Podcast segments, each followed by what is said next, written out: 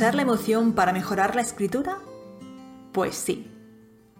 Hay estudios científicos que demuestran que al leer en nuestro cerebro se activan las mismas áreas que si estuviéramos experimentando de verdad lo que la historia nos cuenta. Cuando leemos nos identificamos hasta tal punto con la historia y con sus personajes que sentimos lo que ellos sienten, ya sea miedo, amor o frustración. Por eso, cuando escribes, debes cuidar mucho cómo reflejar los sentimientos.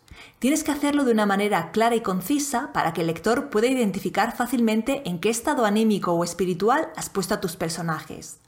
Solo así su cerebro podrá entenderlo y reproducirlo y se creará una conexión entre el lector y tu historia.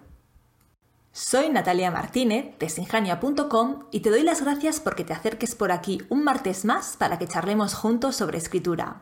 Sé muy bienvenido.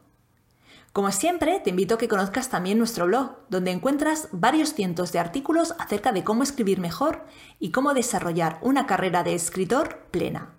Si te interesa el tema, no te lo puedes perder.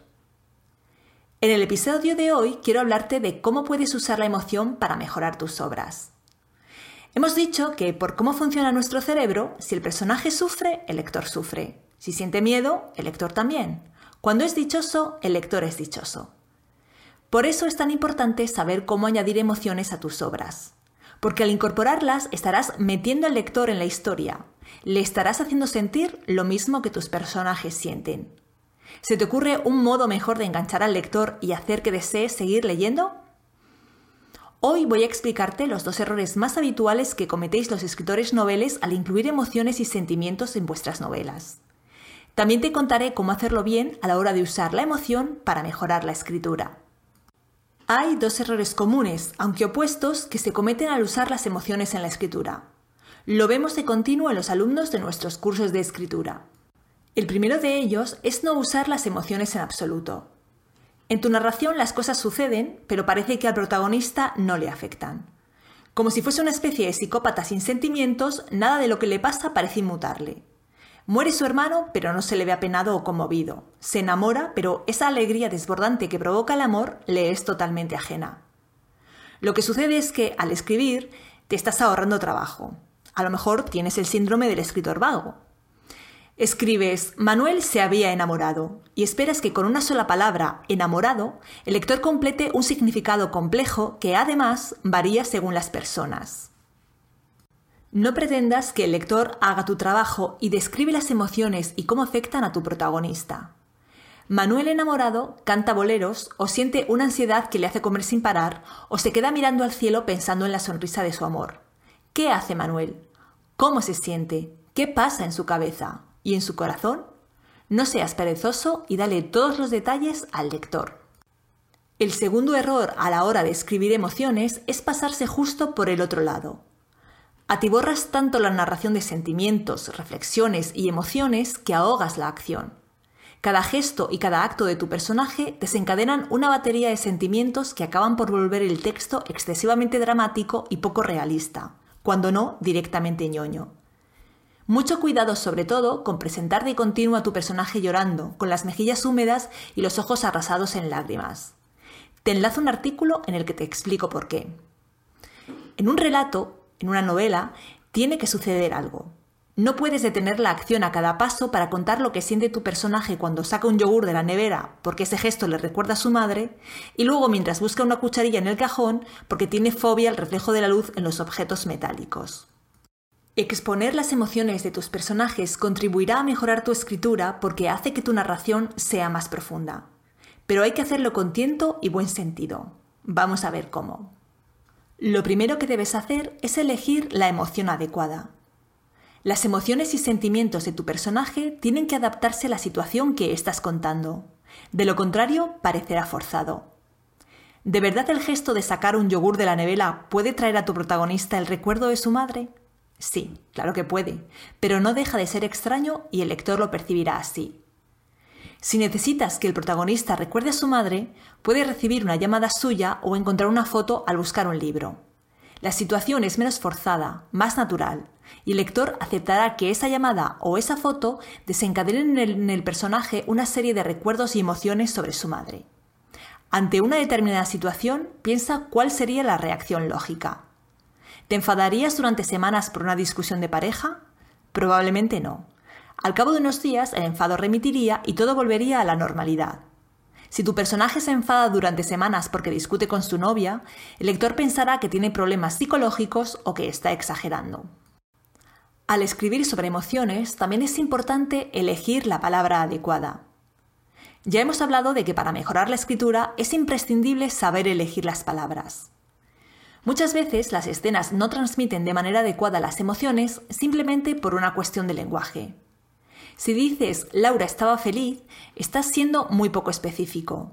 La felicidad tiene muchas gradaciones y lo que te corresponde como escritor es reflejar qué grado de felicidad sentía Laura. Si la han ascendido, puede que Laura esté satisfecha más que feliz, porque el nuevo puesto reconoce su valía y su buen trabajo.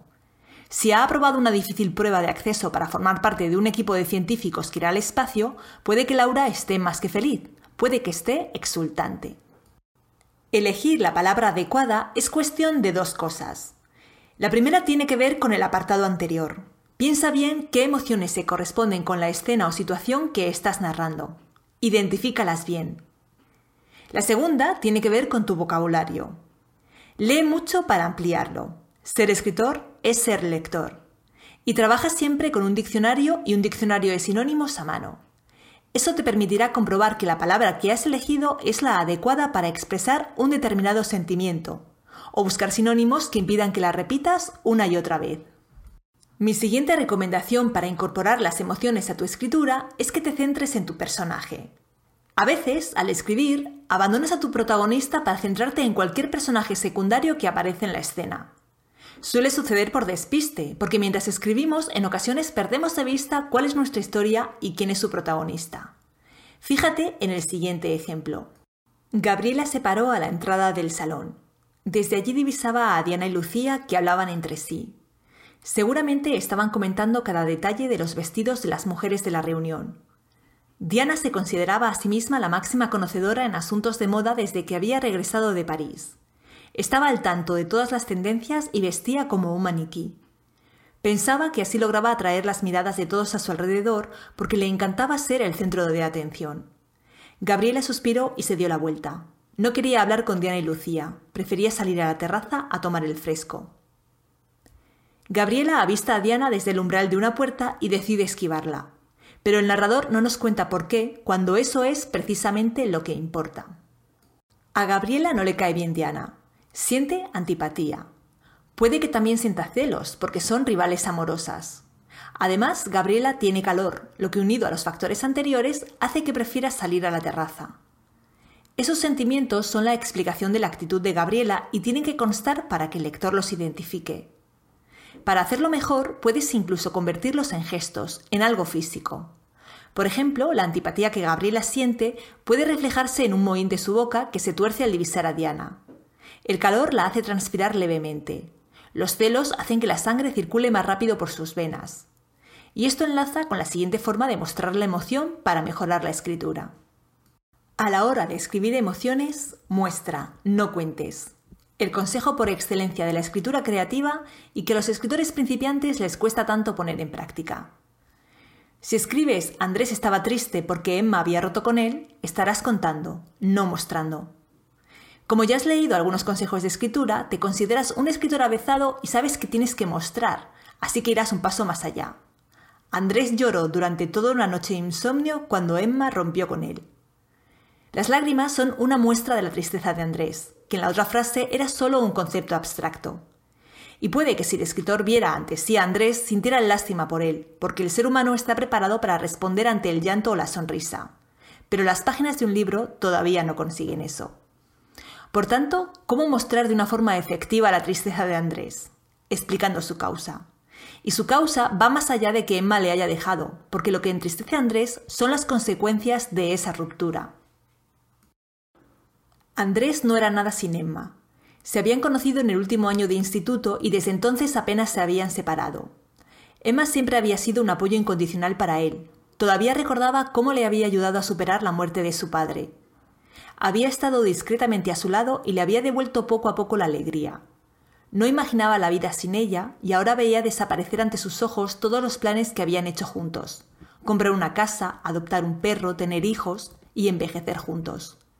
¿Todo eso ya no se haría nunca realidad? No podía hacerse a la idea. Un hondo sollozo brotó de su pecho.